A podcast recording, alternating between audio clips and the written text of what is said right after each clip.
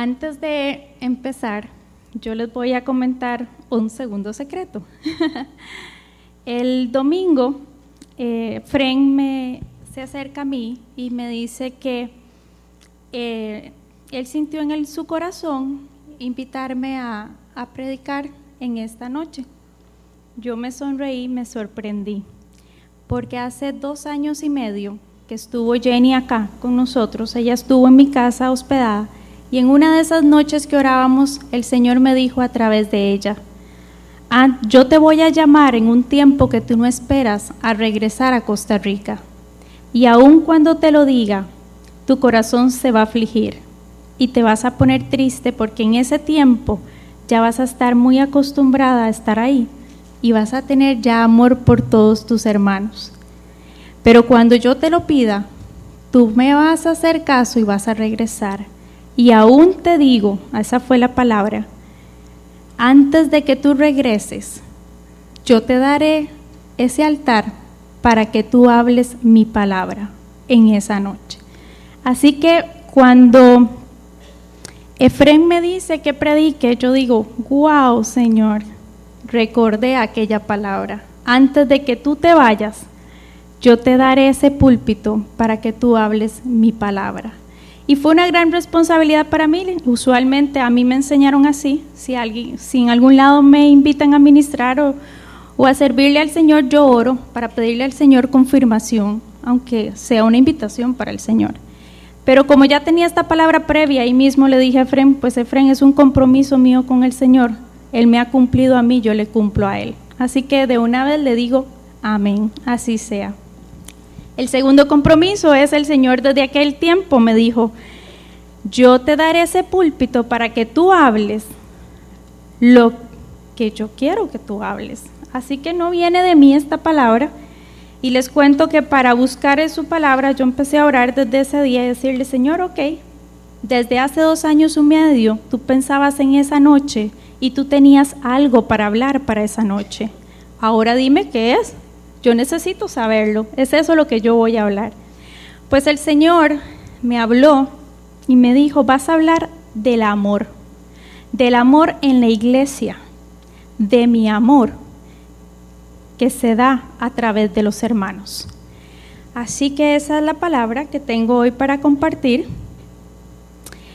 Voy a empezar comentándoles, este, hace unos cuantos meses yo estaba en Sams caminando por ahí cuando el Señor me empezó a hablar y me dijo, sabes mi hija, que mi reino es como una tarjeta de débito.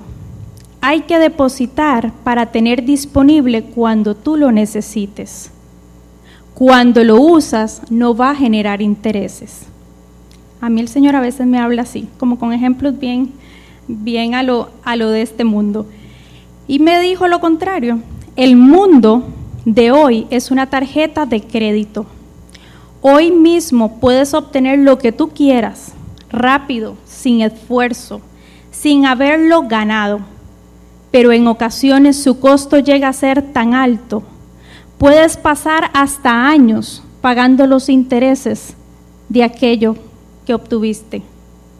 Y aún así, las consecuencias también puede llevarte a muchas áreas. Y me decía, mi pueblo se está acostumbrando o quiere que yo sea esa tarjeta de crédito. Mi pueblo quiere que yo me adapte a ellos. Mi pueblo quiere obtener de mí lo que yo les he prometido sin ningún esfuerzo sin que no cueste y sin que haya consecuencia. Y así no son las cosas.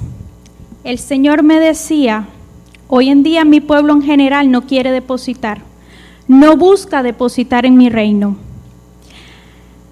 Me comparan con el mundo, todo lo quieren de forma rápida, rápido, démelo para allá y lo necesito para hoy. Yo le pregunté, en esas conversaciones locas con el Señor, en ese día, Señor, ¿cómo depositamos en tu reino para tener disponible en esa tarjeta del reino, donde hay bendiciones, ministerios y pensamientos de bien para nosotros. Él me contestó, obediencia, fe y amor. Esa fue una conversación mía con el Señor hace unos meses y cuando yo le pedí su dirección para esta noche, Él me trajo a memoria esa conversación y me dijo, pues vas a hablar del último. Te dije que depositabas con, con obediencia, con fe y amor. Hoy quiero hablar a este pueblo a través de lo que el Señor me habló acerca del amor. El Señor está haciendo un llamado a la iglesia a dar de lo que Él les ha dado. ¿Cuántos de nosotros no hemos experimentado el amor de Dios en nuestra vida?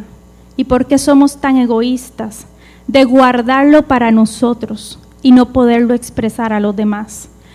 Porque muchas veces nosotros no somos capaces de transmitir el amor de Dios a otros. En esta noche el Señor me pidió hablar que las iglesias se han vuelto como un teatro, donde vamos a ver una función o un recital, a eso vamos a un teatro.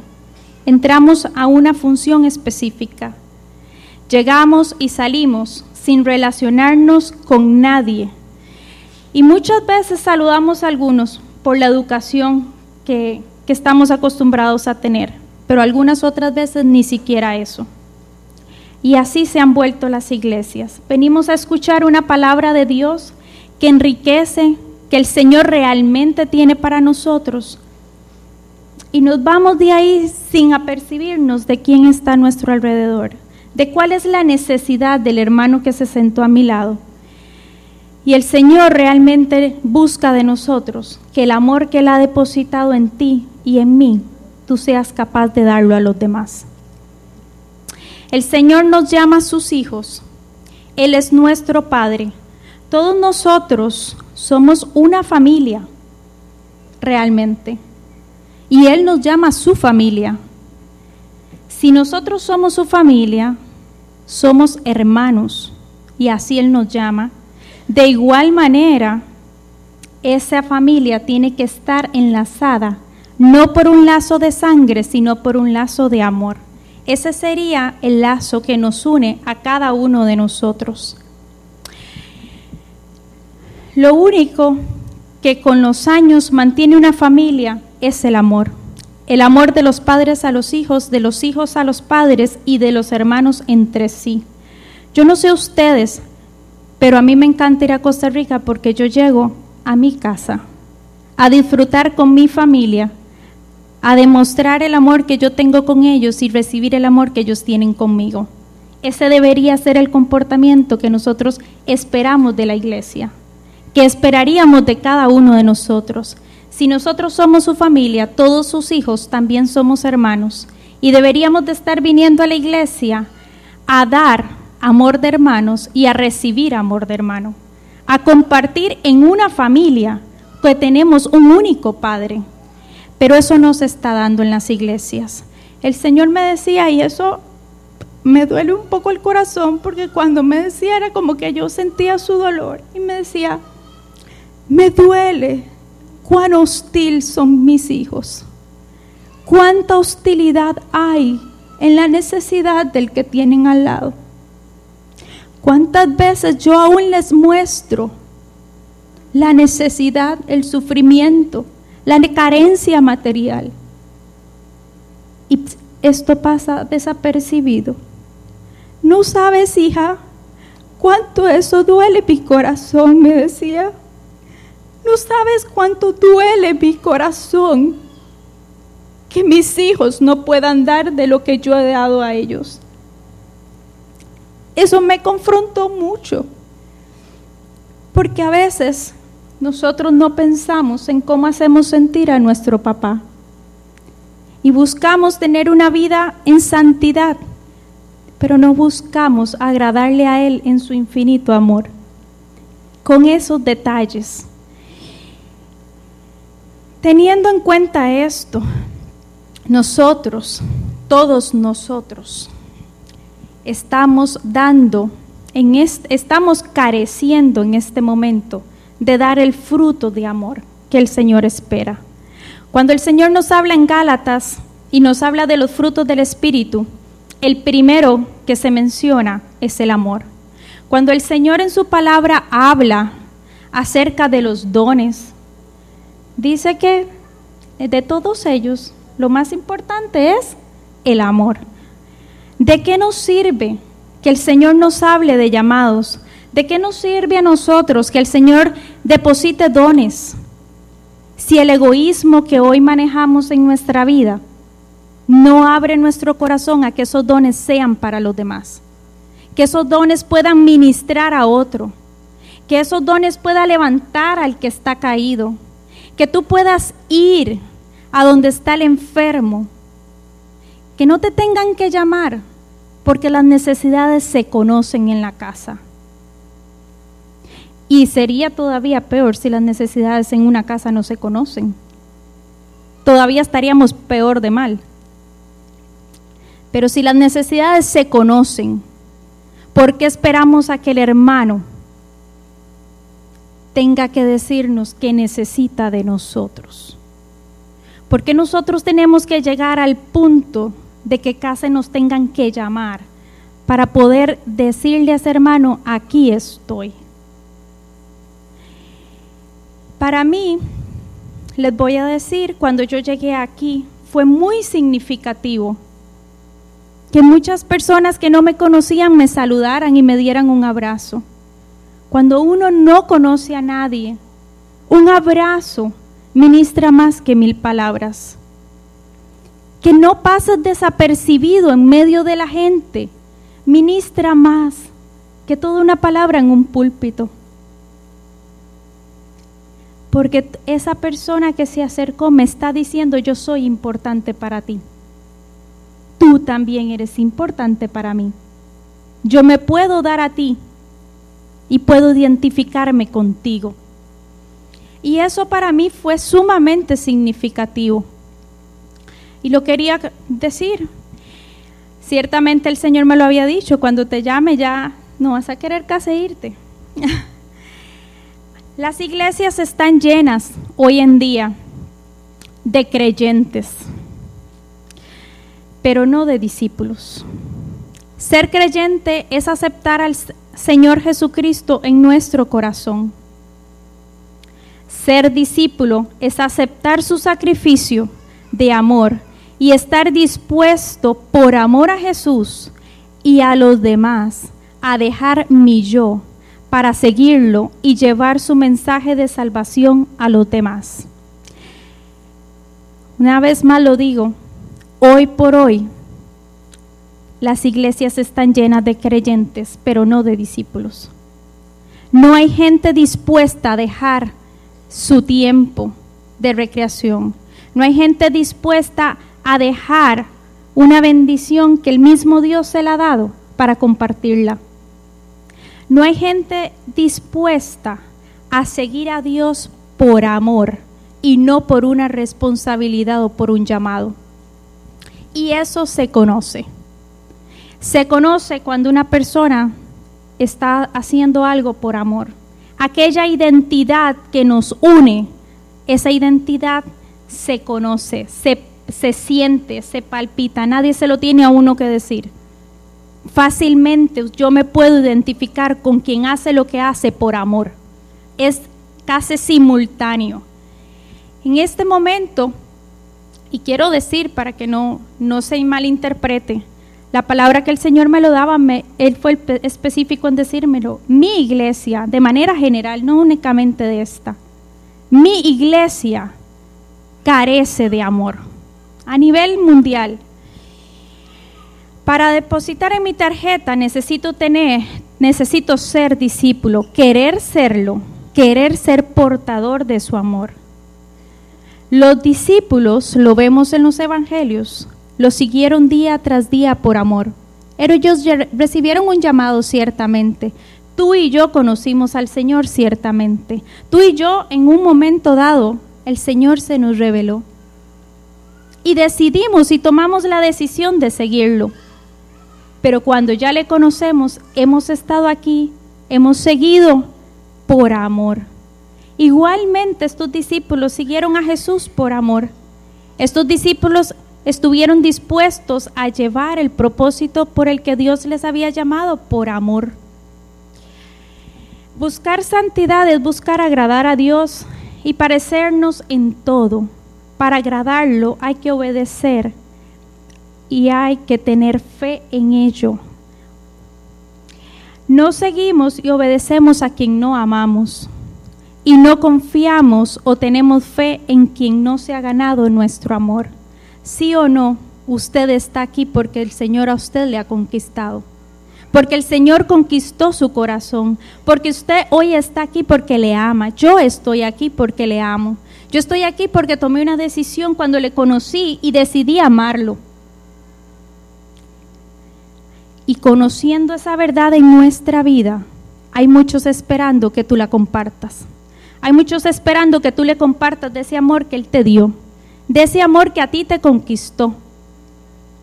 El niño obedece a sus padres porque se siente amado y cuidado en su familia. Y esto es una exhortación para todos nosotros. Realmente las personas que llegan se sienten amadas y cuidadas por nosotros mismos, porque no es responsabilidad de Fren y de Edwin hacerlo, y de los líderes que ya el Señor ha mencionado. Esto es una responsabilidad que compartimos todos, porque a todos Dios ha depositado el mismo amor. A todos por igual, no hay excepción de personas. Y si el amor que ellos tienen, que yo tengo, es el mismo, la diferencia está en la decisión que yo he tomado y otros han tomado en compartirlo o no compartirlo. Esa es la diferencia. No hay líder sin amor. El líder sin amor es simplemente un dirigente. El mayor liderazgo es aquel que por amor es seguido. El líder predica no únicamente con palabras y enseñanzas, predica con el amor y el testimonio en su propia vida. Este es un tiempo en que el Señor nos llama a crecer en un testimonio de vida basado en amor, en todas las direcciones y campos de tu vida. Este es el tiempo y sobre todo con los jovencitos. Este es el tiempo a los jovencitos se les va a conquistar con testimonio. Se les va a conquistar con que tú te hagas primeramente amigo de ellos, con que tú le hagas saber claramente que, que Él es importante para ti. Los jóvenes hoy en día son más visuales y te analizan más de lo que tú estás imaginando. Y para los jóvenes que continúan un ministerio de liderazgo, identifíquese con sus pupilos, con esos jovencitos, que ellos puedan realmente reconocer en su corazón que ustedes les aman y que ustedes están dispuestos a sacrificar de su yo porque ellos son valiosos para ustedes. Y eso será más que una arma para hacer crecer un ministerio donde muchos llegarán. Únicamente entre, los, entre el amor de los hermanos, de los líderes a los hermanos, de los hermanos a los líderes, hará que la mirada de Dios sea puesta sobre la casa y, el, y los del mundo sobre nosotros. Dios nos ha llamado a ser sal del mundo, nos ha llamado a ser la luz en medio de la oscuridad, pero esto no es posible si dentro de nuestro caminar no caminamos con amor, demostrando que no hacemos diferencias de personas, demostrando que no hacemos juicios sobre las personas, que la necesidad que tiene mi hermano se va a volver la mía, no porque él me la pida, sino porque yo sé que la necesita y yo puedo desprenderme de lo que yo porto para él. Y no estoy hablando muchas veces de cosas materiales, Estoy hablando del tiempo. Estoy hablando de aquel momento en que en mi hermano necesita una oración. Y una oración la podemos dar cualquiera de nosotros. Eso no está restringido para un líder. Eso es un llamado que usted tiene y yo tengo para dar. Así que si no lo hacemos, pues estamos haciendo lo incorrecto. Y bien dice la palabra que si sabemos hacer lo bueno y no lo hacemos, nos es contado como pecado. El amor que tenemos por nuestro Señor Jesucristo tiene que hacernos crecer en amor por los demás. definitivamente, quien ama a Cristo tiene que hacerse sentir en amor. Definitivamente, no hay otra opción que esa. De nada nos sirve, como antes mencioné, dones, tener un compromiso ministerial porque el Señor me llamó, ese es mi llamado. Y socialmente a nivel de iglesia yo lo debo hacer. Esto no se trata de una obligación, esto se trata de un desprenderme de mi yo de desear agradarle a Dios con lo que Él me ha dado. De aquel hermano que necesita un consejo, que se ore, como antes yo lo decía, muchas veces, y a mí me pasó y se lo di como testimonio, cuando yo llegué aquí, que alguien me saludara, que alguien me abrazara, significó más de lo que muchos pueden pensar. Significó en ese momento que yo no me sintiera rechazada. La hostilidad en este mundo, me decía el Señor, la hostilidad en este mundo se ha vuelto una enfermedad generacional, porque ha iniciado en la casa y hoy se vive en las iglesias, en los trabajos y en todos los ambientes. Es esa hostilidad donde primero está lo que yo quiero, Primero están mis propósitos, primero están mis objetivos, primero está mi tiempo, primero está mi familia, primero estoy yo, yo y todo lo que está a mi alrededor. Esa hostilidad está haciendo que nos veamos limitados como iglesia, como hijos del Señor. Debemos de dejar esa muletilla de decirle a la gente, cuentas conmigo. Ajá, cuentas conmigo y cuando te necesito nunca estás, porque es más importante lo tuyo que lo mío. Eso, esas son palabras que se las lleva el viento. Y yo me preguntaba cuando el Señor me hablaba esto y cuando yo tenga al Señor de frente y me diga, ¿cuántas veces yo te puse a alguien a la par y tú no actuaste? ¿Cuánto amor yo deposité en ti y tú no fuiste capaz de darlo? yo no sé qué, yo me ponía a pensar para mí. Dice la palabra del Señor que nosotros estamos llamados a ser sus portadores. Bien nos ha dicho el Señor que somos sus hijos y como sus hijos portamos su Espíritu Santo. Y su Espíritu Santo no es más que la esencia del mismo. Y Él mismo en su palabra dice que su esencia es amor. Entonces, ¿dónde está el Espíritu Santo? En medio de nosotros y en nosotros. Pregunta. La única forma de romper la indiferencia es que una parte de ella decida amar, a pesar de cualquier cosa. Y esto aplica para los matrimonios, esto aplica para la iglesia, esto aplica para los líderes, para los hermanos.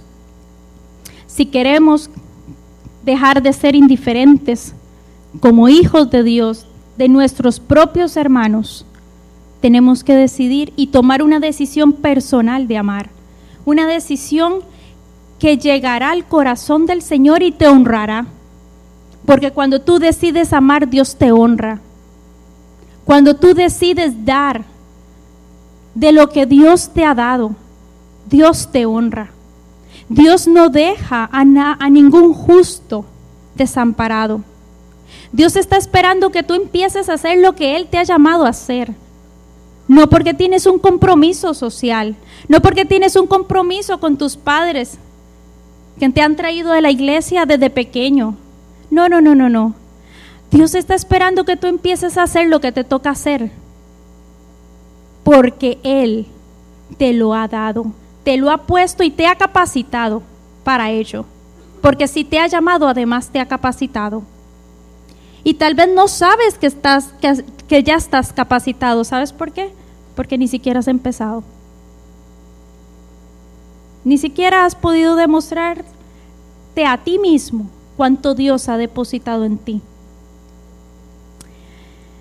Dice la palabra, cuando hayan dos o más en mi presencia, yo estoy en medio de ellos.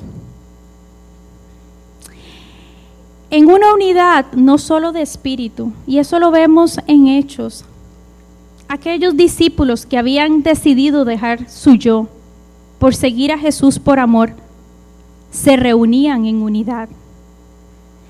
Y el poder del Espíritu Santo descendía en ellos. Pero ellos no solo se unían en una unidad del Espíritu, creyendo en un mismo Dios, ellos se unían en una unidad de amor. Ellos habían aprendido a compartir de lo que Dios mismo les había dado.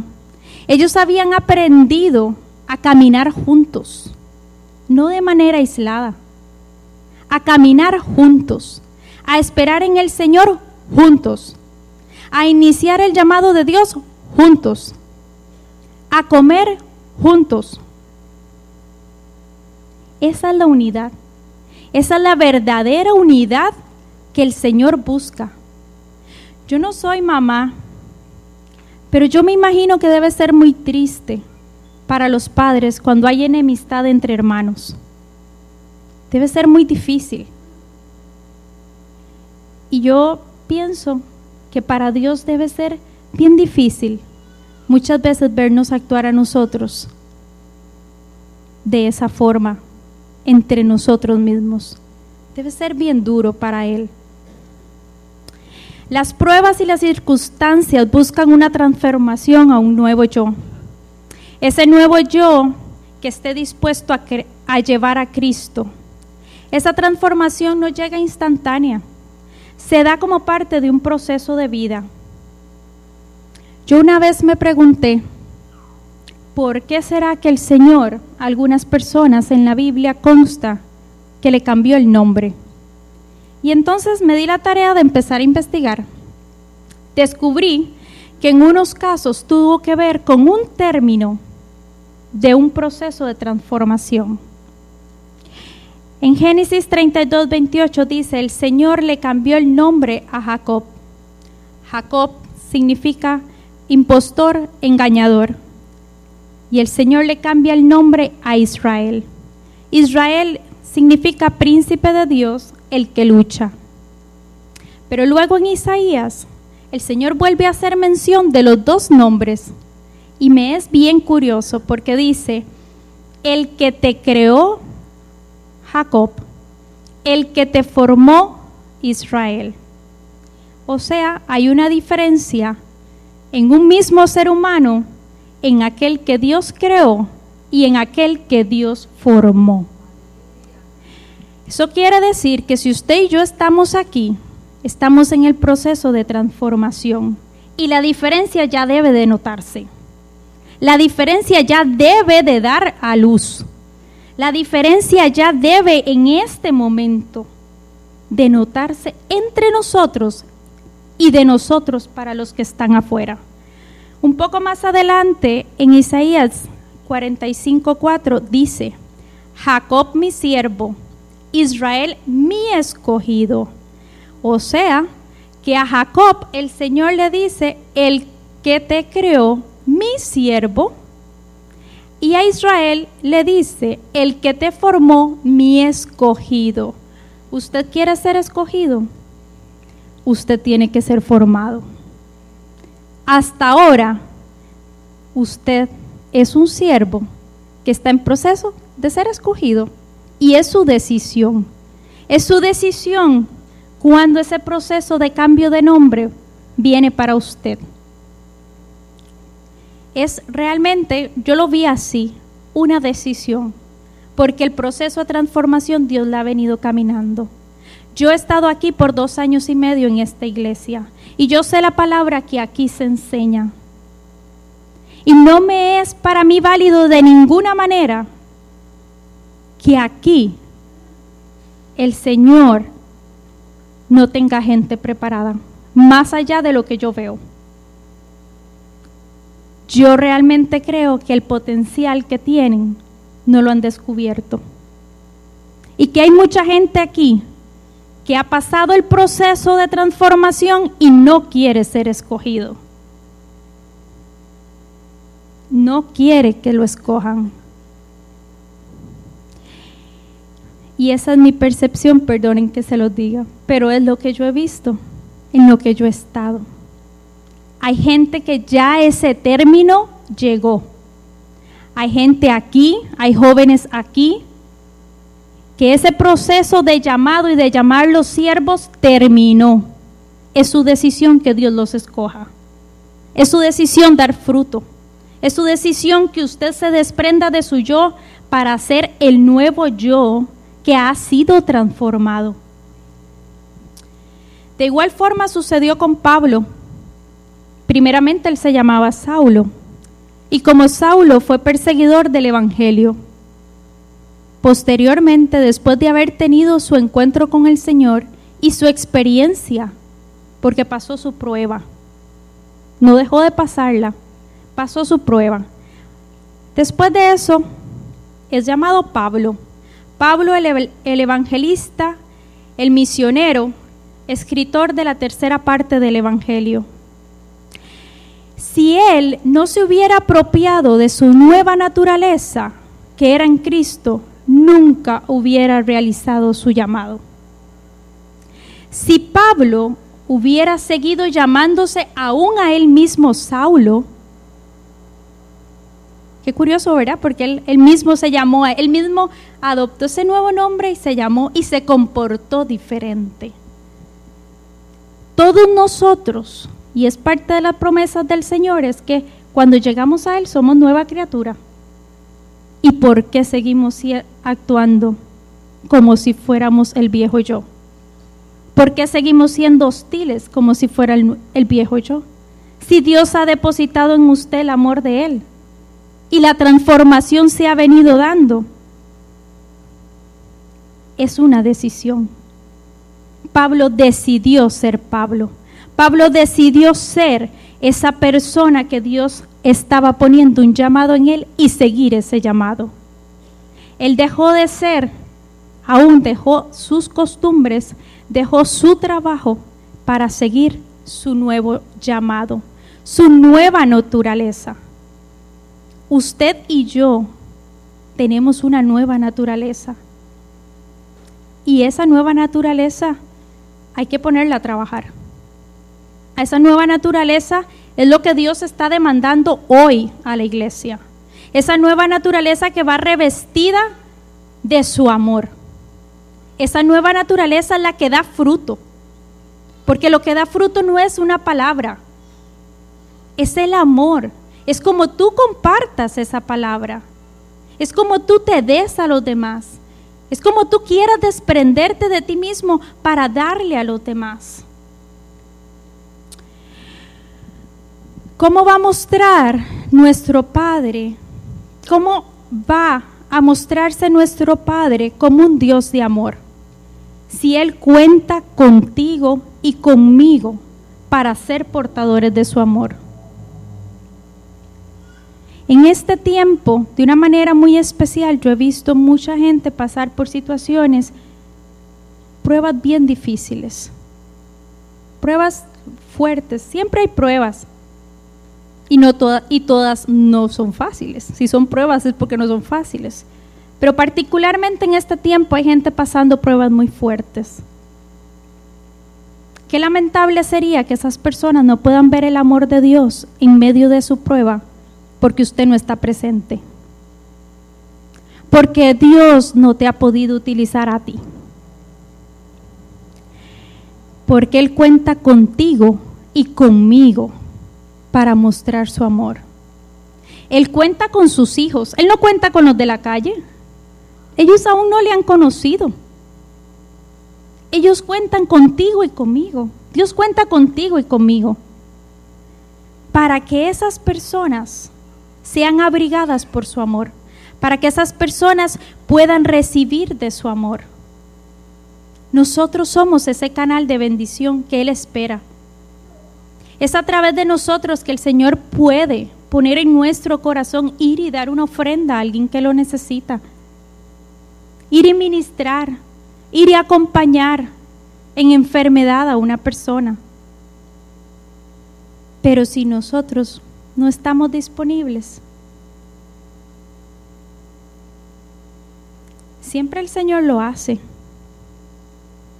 Pero una vez más, tú no decidiste ser el escogido. Tú simplemente pasaste desapercibido. Cuando la transformación se ha dado, experimentamos que nos da mayor satisfacción dar que recibir. Nosotros sabemos cuando esa transformación ha llegado a su punto, cuando nosotros sabemos y entendemos y reconocemos y vivimos sabiendo que dar en nuestra vida es mejor que recibir. Cuando el poder yo ser de bendición para alguien me causa mayor bendición que esperar que alguien venga a bendecirme. No espere que la gente te venga a bendecir. Ve tú y bendícelos primero. Yo te aseguro que cuando tú vas y bendices, tú sales más bendecido casi que, que aquella persona por la que tú fuiste, que era, se supone, el necesitado. Eso me ha pasado a mí. A mí me ha pasado el tener que ir a orar con una por una persona porque lo sentí, porque el Señor lo puso en mi corazón. Y ver la transformación aún en su rostro. No por causa de que yo soy francela y que yo fui. No, simplemente porque esa persona oraba para que alguien viniera. Y alguien llegó, independientemente si fuera yo o fuera cada uno de ustedes. Pero esa persona pudo ver el amor del Señor a través de quien llegó. No importa qué rostro tenga, eso no importa. Lo importante es que estás ahí. Lo importante es que Dios te llamó y tú fuiste. Lo importante es que Dios te escogió y tú dijiste, heme aquí. Heme aquí. Dios nos está llamando a dar fruto de amor entre hermanos, a depositar en su reino y tener ese crédito disponible, ese crédito de unción, ese crédito de bendición, ese crédito que el día de tu prueba tú has depositado. Job es un ejemplo de ello. Job llevó una vida de depósito y cuando estuvo en su prueba, aún en medio de su prueba, Dios nunca los, se separó de él. Y pasó su prueba y aún el Señor lo levanta mayormente. Él tenía un depósito. Él tenía un depósito que había puesto hace ya mucho tiempo. Todos en algún momento de la vida vamos a pasar pruebas o las pasamos casi que constantemente. Tú estás depositando en tu tarjeta. Tú realmente estás haciendo lo que Dios te está pidiendo. Estás dando de lo que tanto Él te ha dado. Esa fue literalmente la palabra. Esta palabra me la dio el Señor. Traté de ir leyendo en algunos casos porque no quería perder lo que el Señor me había dado prácticamente como si fuese un dictado. Cuando yo empecé el día esta noche, yo les dije, el Señor me habló de este día, de esta hora y de esta palabra hace mucho tiempo. Así que hermanos, con todo el amor del mundo que yo he recibido de ustedes, yo les exhorto a que ustedes empiecen a mostrar mayor amor entre ustedes, a dejar de ser simplemente siervos para pasar a ser escogidos, a que yo me voy, yo, yo me voy en una semana y media, mi esposo se va el 12 de julio. Nosotros regresamos a vivir a Costa Rica por dirección del Señor. Y el que yo esté aquí de pie es una confirmación más de las muchas que hemos tenido. Pero esta iglesia, la iglesia en la que yo he vivido, que ha sido mi casa, que ha sido mi familia por dos años y medio, tiene más para dar tiene más de lo que yo he recibido y tiene más de lo que yo he visto. Ciertamente, Dios no habla en vano. Este es el tiempo en que la formación que ustedes han recibido tiene que dar fruto. No es que si quiero o no quiero, es que tiene que dar fruto. Y el mayor fruto es amor. El fruto que Dios les está pidiendo es amor. Amor. Y detrás del amor viene todo lo que el Señor ha prometido para esta casa. Pero primeramente, démonos en amor. Hagamos la diferencia con el que está afuera, en todo, en todo. Porque Dios no es un Dios de a medias. Cuando te pide, te pide todo. No te pide un poquito por aquí y otro poquito por allá. O quieres ser escogido o no quieres ser escogido. That's it. Eso es así. Él ha dado mucho para ustedes. Mucha gente que está aquí es gente crecida en el Señor, pero no está dando fruto de acorde a su crecimiento. Son años de recibir palabra, son años de estar aquí y no se ha dado el fruto que Dios espera. Pero yo sé, porque yo sé, porque he vivido en medio de ustedes, que tienen mucho, mucho más para dar. Y que las bendiciones que el Señor tiene para ustedes están a la puerta. Están a la puerta de verse. Están a la puerta de verse en la vida de cada uno de ustedes. Es una decisión de cada uno. Pero como un, como un cuerpo que somos, y así nos llama el Señor, ¿qué pasaría si el corazón un día decide no latir. Todos los demás órganos, así estuviesen sanos y haciendo su función, dejan de hacer su función. Y Dios nos llama a nosotros un cuerpo. Pero si empezamos unos y otros a no hacer lo que el Señor nos ha hablado, estamos afectando el caminar de los hermanos. Porque somos uno, somos una familia, somos uno en Cristo, somos uno en el Espíritu. Y como uno solo debemos caminar en amor y confianza en el Señor. Amén.